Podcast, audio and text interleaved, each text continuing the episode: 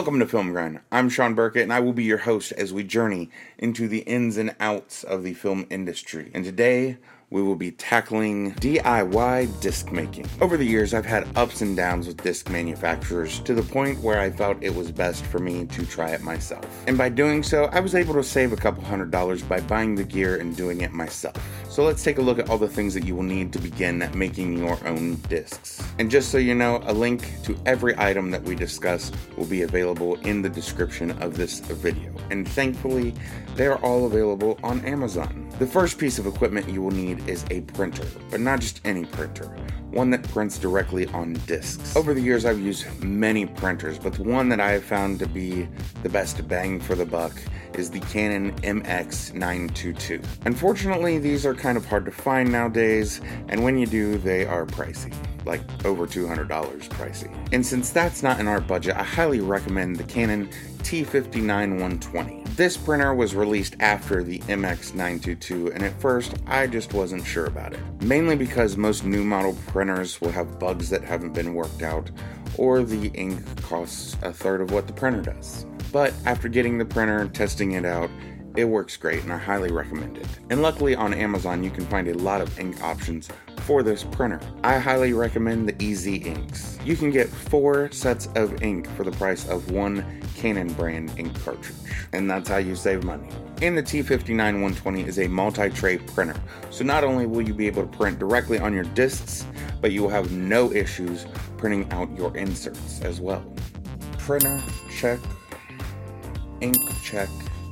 Uh, burner. Let's get your film on a disc. Now, almost every computer comes with a DVD burner of some sort. But for those of you who don't have one or don't have one that works, I have the perfect alternative. Thanks to Amazon, for $25, you can get an external DVD burner, which Amazon has many types of DVD burners, ranging from $25 to $500. And something I recommend is an all in one burner. An all in one burner will burn CDs, DVDs, and Blu rays. And for $100, you can snag one of these off of Amazon. Next, you will need blank printable DVDs. And for $9.95, you can get a 50 pack of optical printable DVDs. Double that up, and we've got 100 DVDs. And since we're talking about DVDs, we might as well go on and get some DVD cases. And for around $50, you can get a 114 millimeter cases. Printer, ink, burner, DVDs, cases, paper. My preferred paper of choice is by Uinkit. It's a double sided glossy paper that's a little bit thicker, but sometimes I like to make double sided inserts.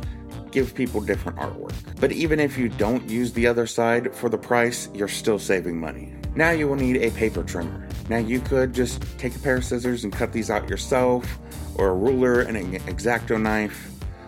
You do you. But I like 100% straight lines, so I use a paper trimmer. And starting out, I figured that the more heavy duty the paper trimmer, the longer lasting it would be, and that's not the case.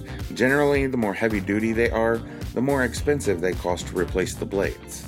So focus on an affordable trimmer that also has affordable replacement blades. You now have the tools to make your own DVDs. Burn it, print it, cut it, and put it in a case. Our total cost should be somewhere around $320 for all the supplies needed, which is cheaper than any online manufacturer that I have found that has good results. But now you can continue to make copies of your films after the first hundred sell.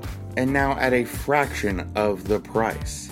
Now that you have all the equipment, it should only cost about $150 to make 100 DVDs. That's it for this episode. Don't forget to like, subscribe, and ring the bell. And if you have any suggestions or have found cheaper alternatives, please leave a comment below. But that's it for this week. I'm Shawn Burkett, and thanks for watching Film Grind.